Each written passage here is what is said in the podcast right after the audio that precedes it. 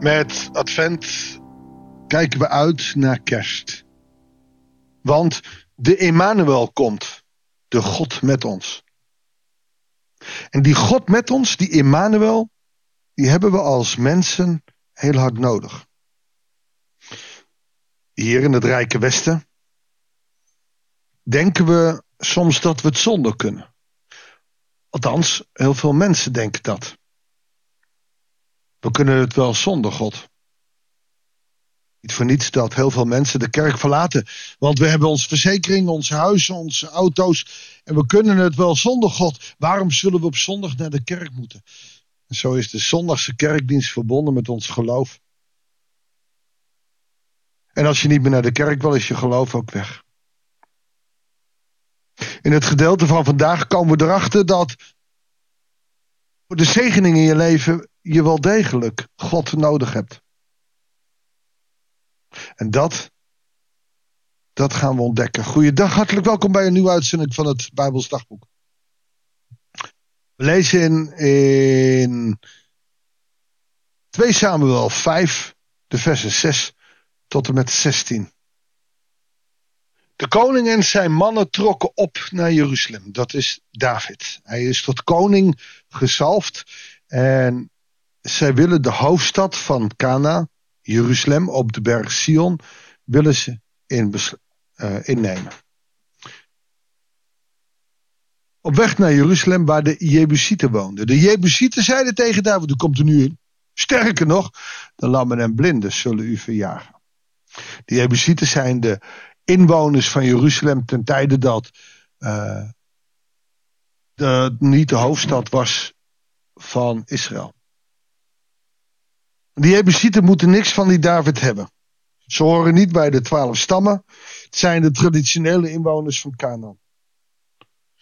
En ze zijn zo hoogmoedig en arrogant dat ze zeggen: joh, lammen en blinden zullen u verjagen. Wij wonen hier en klaar en daarmee is het uit. David komt er niet in. Toch veroverde David de bergvesting van Sion, de huidige Davidsburg. En hij verklaarde wie de Jebusiet wil verslaan, hoeft slechts de watertoevoer af te snijden. Oftewel, die berg Sion in Jeruzalem ligt op een berg. Dan heb je watertoevoer nodig. Je had geen pompen. Dus je was met een, uh, vanuit de bergen uh, waren de toevoeren. En als je die afsloot, ja, als een, als een stad als Jeruzalem geen water had, nou, dan hield je het niet lang. Oftewel, zegt hij, er was niet zoveel van nodig. Er was niet eens strijd of oorlog voor nodig. En de lammen en die blinden betreft, die veracht ik uit de grond van mijn hart. Tegenwoordig zouden we zeggen, dat mag je niet zeggen. Maar het gaat erom dat hij reageert op de hoogmoed van de Jebusieten. Het gaat er helemaal niet om dat die lammen en blinden nu verguisd worden door David. Maar het feit dat de Jebusieten zeggen, oh lammen en blinden zullen u verjagen.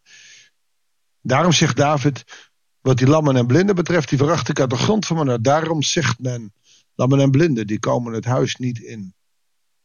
Dat is in Israël helemaal niet het geval. Alleen dat is eigenlijk een spreuk tegenover de arrogantie van mensen. In dit geval de Jebusieten. David ging in de bergvesting wonen en noemde deze de Davidsburg. Tot op de dag van vandaag is het ook de Davidsburg. Het ligt naast Jeruzalem tegen Jeruzalem aan. Hij breidde de vesting rondom uit tot aan de Millerbolwerk.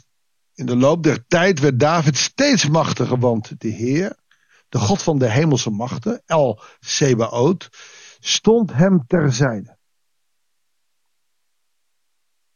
Koning Giram en Tyrus stuurden afgezanten naar David en leverden hem cederhout, timmerlieden en steenhouders voor de bouw van een paleis. En dan de conclusie. David besefte dat de Heer hem als vorst over Israël had aangesteld en hem ten behoeve van Israël zijn volk tot een machtig koning had gemaakt. Als je Israël wil sparen, als je Israël wil redden, heb jij een leider nodig. Dus God zegent de leider. Waarom doet hij dat? Dat is A omdat de leider geen nood zou hebben, maar ook goed leiding zou kunnen geven aan een volk. Maar wel En dat is bij God heel duidelijk in afhankelijkheid van God. We hebben natuurlijk afgelopen jaar het boek Twee Koningen zo een beetje helemaal behandeld. Waarin je telkens weer zag dat wanneer iemand deed wat slecht is in de ogen van de Heer, er geen zegen op rustte. En wanneer er een koning was die goed deed wat in de ogen des Heren goed was, dat hij gezegend werd. Vent 2023, het is bijna kerst. Leef jij met God? Ben jij afhankelijk van wat God in jouw leven doet? Wil jij dat de Emmanuel komt? Niet alleen maar vroeger, maar nu ook in jouw hart. Wil jij een levende relatie met Jezus? Wordt het tijd dat je op je knieën gaat bij de kribben en hem uitnodigt. Eigenlijk zou dat elke ochtend opnieuw weer moeten. Ik kniel aan uw kribben neer. Eigenlijk zou je moeten willen dat elke dag er een stukje geloof bij komt. Dat je groeit in je geloof. Dat je steeds meer gaat ontdekken wat God voor jou kan doen in jouw leven. En dat is veel meer dan dat je naar de kerk moet. Dat is dat je zegeningen krijgt. En dat zie je hier bij David in, in het feit dat koning Giram van Tyrus afgezanten stuurt, maar ook cederhout en ook timmerlieden en steenhouders, oftewel experts, om hem te helpen. Dat doen ze uit ontzag voor God. Helpen ze de koning van Israël. Soms om te paaien, maar vooral uit ontzag voor God. Na zijn komst uit Hebron nam David nog meer vrouwen en bijvrouwen, afkomstig uit Jeruzalem, en kreeg hij nog meer zonen en dochters. Dit zijn de namen van de zonen die in Jeruzalem geboren werden. Hij had dus eerder, dat hebben we in eerdere hoofdstukken gelezen, maar deze zijn in Jeruzalem geboren bij verschillende vrouwen. Samua, Sobab, Nathan en Salomo. Jibgar, Elisua, Never en Javia. Elisama, Eljada en Eliferet. Eén daarvan kennen we echt goed, Salomo. Dat verhaal krijgen we nog wel te horen. De rest zijn we niet zo mee bekend. We kennen de anderen die eerder geboren werden. Absalom. En nou, noem maar op. Je, je ziet hier wel dat hij zich nog houdt aan de cultuur die op dat moment heerst. Dat je meerdere vrouwen mag hebben. We zagen het bij Abraham. Als Sarah is overleden, neemt hij een andere vrouw. In Genesis 25 zie je ook meteen dat dit spanning oplevert. Het is niet voor niets dat op, op, op een gegeven ogenblik God wil naar één man en één vrouw. Omdat je heel veel strijd, oorlog en ellende tegengaat. Maar dit zijn de culturen van de omliggende randen. En die neemt David over. Maar langzaam zal God zijn volk gaan leiden tot monogamie en niet polygamie. Tot wet, eh, eh, wetopvolgend dan wetteloos.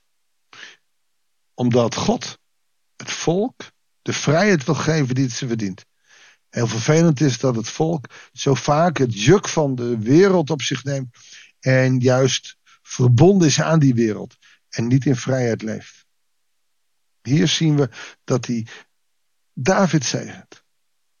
Jij mag gezegend zijn als jij de Emmanuel, dat kind Jezus, in je hart opneemt. Zal ik voor je bidden? Heere God, zo verwachten wij de komst van Jezus. Zoals u 2000 jaar geleden kwam als kind in de kribbe om het licht te zijn in de wereld, om in onze harten te komen. Om daardoor ook persoonlijk met u in contact te staan. Zo mogen we weten dat u nog steeds in relatie met ons wil staan. En dat u ons wil zegenen als we in relatie met u staan. Heer, zegen ons zo. En help ons om, om werkelijk waar u aan te nemen in ons leven. En dat ook te getuigen voor de mensen om ons heen. Dat bidden we u. In Jezus' naam.